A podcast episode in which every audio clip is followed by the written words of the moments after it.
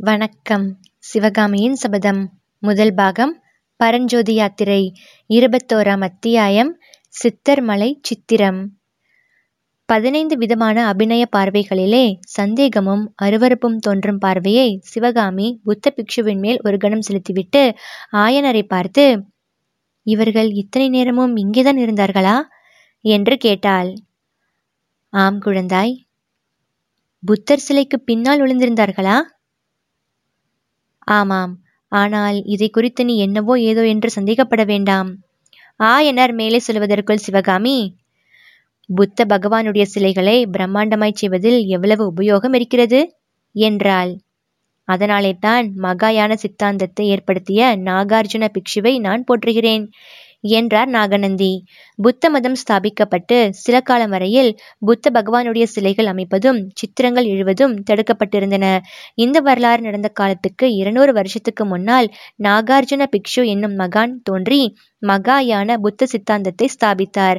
பாரத நாட்டின் வடகோடியில் நாலந்தா என்னும் நகரில் பிரசித்தி பெற்று விளங்கிய பௌத்த மடத்தின் தலைவரான நாகார்ஜுனர் தேசமெங்கும் யாத்திரை செய்து வாதப்போர் நடத்தி மகாயான சித்தாந்தத்தை பிரச்சாரம் செய்தார்.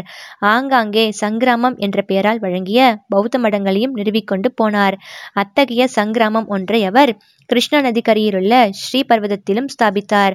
அன்று முதல் ஸ்ரீ பர்வதத்துக்கு நாகார்ஜுன மலை என்ற பெயரும் வழங்கலாயிற்று. நாகார்ஜுனர் ஸ்தாபித்த மகையான பௌத்த மதம் புத்த பகவானுடைய சிலைகளை அமைப்பதற்கும் கோயில்கள் கட்டுவதற்கும் அனுமதித்தது. நாகார்ஜுன பிக்ஷுவை போற்றுகிறேன் என்று நாகநந்தி இரண்டு முறை கூறியதன் கருத்து என்ன என்பது இப்போது நன்கு விளங்குகிறதல்லவா? நாகநந்தி கூறியதை பொருட்படுத்தாமல் சிவகாமி அப்பா இவர்கள் எதற்காக ஒளிந்து கொண்டிருக்கிறார்கள்? என்று கேட்டாள். அம்மா நம் நாகநந்தி அடிகள் ராஜகுலத்தினரை பார்ப்பதில்லை என்று விரதம் வைத்துக் கொண்டிருக்கிறார். உனக்கு தெரியாதா? இந்த வாலிபன் அவருடன் வந்திருந்தபடியால்? அப்பா சக்கரவர்த்தியும் மாமல்லரும் இவரை பார்த்திருந்தால் எவ்வளவு சந்தோஷப்பட்டிருப்பார்கள்? ஒன்று கவனித்தீர்களா? மாமல்லர் கையில் ஒரு வேல் வைத்திருந்தாரே. அது இந்த வீரனுடைய வேல்தான். நாகநந்தி மீண்டும் குறுக்கிட்டு அதில் என்ன வியப்பு சிவகாமி? இப்போதுதான் பல்லவ சாம்ராஜ்யத்துக்கு ஆயுதம் தேவையே இருக்கிறதே.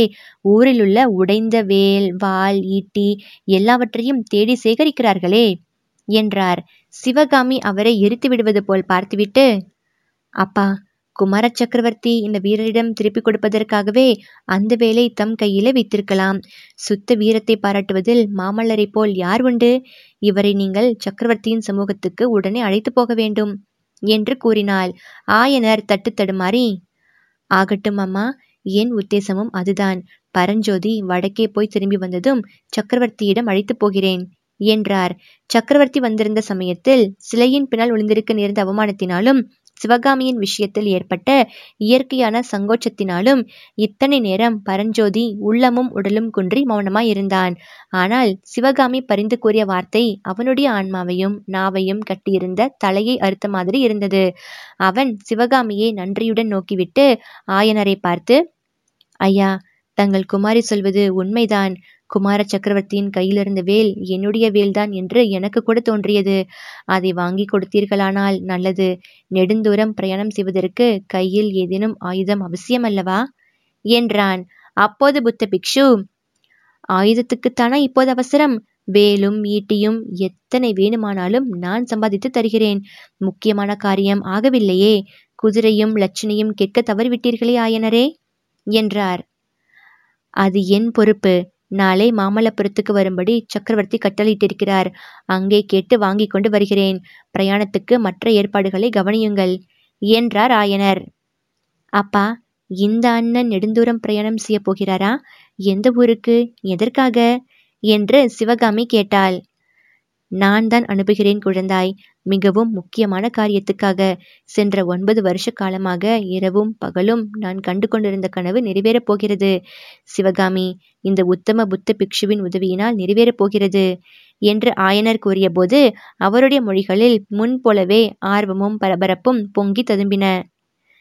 நீங்கள் என்ன கனவு கண்டீர்கள்? அது எப்படி நிறைவேறப் போகிறது? எனக்கு ஒன்றுமே விளங்கவில்லையே. என்றாள் சிவகாமி. அஜந்தா மலை குகையில் உள்ள அதிசய வர்ண சித்திரங்களை பற்றி உனக்கு பல தடவை சொல்லியிருக்கிறேன் அல்லவா? ஐநூறு வருஷமாகியும் அழியாத அந்த வர்ணச்சேர்க்கையின் ரகசியத்தை அறிந்து வருவதற்காகத்தான் இந்த பிள்ளையை என் அருமை நண்பரின் மருமகனை வடக்கே அனுப்பப் போகிறேன். ஐநூறு வருஷத்து வர்ணமாவது அழியாதிருக்கவாவது எனக்கு நம்பிக்கைப்படவில்லையப்பா என்று சிவகாமி கூறி சந்தேகமும் அவநம்பிக்கையும் வெளிப்படையாக தோன்றிய பார்வையுடன் பிக்ஷுவை நோக்கினாள். அதை நம்புவது கஷ்டந்தான் முதன் முதலில் கேள்விப்பட்ட போது எனக்கும் நம்பிக்கை உண்டாகவில்லை. ஐநூறு வருஷம் அழியாத வர்ணம் எப்படி இருக்க முடியும் என்று தான் எண்ணினேன். நானே கண்ணால் பார்த்த பிறகுதான் நம்பிக்கை உண்டாயிற்று என்றார். ஆயனர் இவ்விதம் கூறியதும் புத்த பிக்ஷுவும் சிவகாமியும் தங்களுடைய வியப்பை ஏக காலத்தில் தெரிவித்துக் கொண்டார்கள். கண்ணால் பார்த்தீர்களா? எப்போது? என்றாள் சிவகாமி. என்னிடம் இத்தனை காலமும் சொல்லவில்லையே. தாங்கள் அஜந்தாவுக்கு போனதுண்டா? என்று பிக்ஷு கேட்டார். இல்லை அஜந்தாவுக்கு போனதில்லை. ஆனால் சித்தர் மலையிலே பார்த்தேன். அடிகளே தாங்களும் சித்தர் மலைக்கு போய் வந்ததாக சொன்னீர்களே. அங்கே என்ன என் அதிசயங்களை கண்டீர்கள்? என்று ஆயனர் வினவியதும் பிக்ஷுவின் முகத்தில் பிரகாசம் உண்டாயிற்று. ஹா தெரிகிறது. சித்தர்மலை குகையில் ஜீவ தீர்த்தங்கரர்களின் உருவங்கள் அழியா வர்ணங்களோடு எழுதியிருப்பதை கண்டேன். குகையின் வாசற்புறத்தில் இரண்டு அப்சர ஸ்திரீகளின் திவ்ய வடிவங்களை பரத சாஸ்திரத்தில் சொல்லிய இரண்டு அபூர்வ அபிநய தோற்றங்களில் பார்த்தேன். அவற்றை எழுதிய மகா சித்திரக்காரர் யாரோ என்று அதிசயித்தேன். யார் என்று தெரிந்ததா சுவாமி? இப்போது தெரிகிறது அப்பேற்பட்ட தத்ரூபமான ஜீவ வடிவங்களை எழுதக்கூடிய மகா சித்திரக்காரர் தென்னாட்டிலே ஆயன சிற்பியை தவிர வேறு யார்? ஆமடிகளே அந்த உருவங்களை எழுதியவன் அடியேன்தான் இன்னும் ஏதாவது விசித்திரத்தை கவனித்தீர்களா? அந்த அப்சர மாதரின் நடன உருவங்கள் இடைக்கு மேலே பிரகாசமாய் நேற்று எழுதியவை போல் விளங்குகின்றன. இடைக்கு கீழே வர்ணம் மங்கி விளக்கமின்றி இருக்கின்றன. ஹா ஒன்பது வருஷ காலத்தில் அதிகமாக மங்கித்தான் இருக்கும். என்றார் ஆயனர். பின்னர் மேற்சொன்ன சித்தர்மலை சித்திரங்களை குறித்து ஆயனர் முன்னும் பின்னுமாக தட்டு தடுமாறி கூறிய வரலாறு வருமாறு. பன்னிரண்டு ஆண்டுகளுக்கு முன்னால் மகேந்திர சக்கரவர்த்தி சமண சமயத்தினராய் இருந்த காலத்தில் சோழ மண்டலத்துக்கு அவர் பிரயாணம் செய்தபோது ஆயனரையும் கூட அழைத்து போயிருந்தார். உறையூரில் சோழ மன்னனுடைய உபச்சாரங்களை பெற்றுக்கொண்டு அங்கிருந்த சித்தர்வாச மலையில் சமண முனிவர்கள் ஏற்படுத்தியிருந்த பிரசித்தி பெற்ற சமண பள்ளியை பார்க்க சென்றார். அந்த குகை பள்ளியில் தீட்டியிருந்த வர்ண சித்திரங்களைக் கண்டு சக்கரவர்த்தியும் ஆயனரும் அதிசயித்தனர். சித்தர்மலை பள்ளியில் மேற்படி ஓவியங்களை தீட்டிய முனிவர் அச்சமயம் அங்கே வாசம் செய்து கொண்டிருந்தார். அந்த சித்திரங்கள் ஆயிரம் வருஷமானாலும் அழியாதவை என்று அம்முனிவர் கூறியதை சக்கரவர்த்தியும் ஆயனரும் நம்பவில்லை. அஜந்தா சித்திரங்களை பற்றி அந்த முனிவர் கூறியதையும் இவர்கள் நம்பவில்லை. அதன் பேரில் அந்த சமண முனிவர் ஒரு பந்தயம் போட்டார். அந்த கோயிலின் வாசலில் ஆயனர் இரண்டு அப்சரமாதரின் நடன தோற்றங்களை எழுத வேண்டும் என்றும் மேற்பதி உருவங்களை தாம் குழைத்து கொடுக்கும் வர்ணங்களை கொண்டும் இடைக்கு கீழே ஆயனரின் சொந்த வர்ணங்களை கொண்டும் எழுத வேண்டும் என்றும் மூன்று வருஷம் கழித்து மீண்டும் வந்து பார்த்து தாம் கூறுவது உண்மை என்று நிச்சயிக்கப்பட்டால் ஆயனர் சமண மதத்தை ஒப்புக்கொள்ள வேண்டும் என்றும் முனிவர் பந்தயத்துக்கு நிபந்தனை விதித்தார். அப்படி ஒப்புக்கொண்டால் மேற்படி வர்ணச்சேர்க்கையின் ரகசியத்தை சொல்லிக் கொடுப்பதாகவும் கூறினார். நிபந்தனையை ஒப்புக்கொண்ட ஆயனர் மேற்சொன்ன இரண்டு வகை வர்ணங்களை உபயோகித்து அப்சரமாதர் சித்திரங்களை எழுதினார். மூன்று வருஷத்துக்கு பிற்பாடு சித்தர் மலைக்கு மறுபடியும் போய் பார்த்தபோது ஆயனர் தீட்டிய நடன உருவங்களின் மேற்பகுதிகள் அன்று எழுதியவை போல் வர்ணம் மங்காமல் விளங்கின.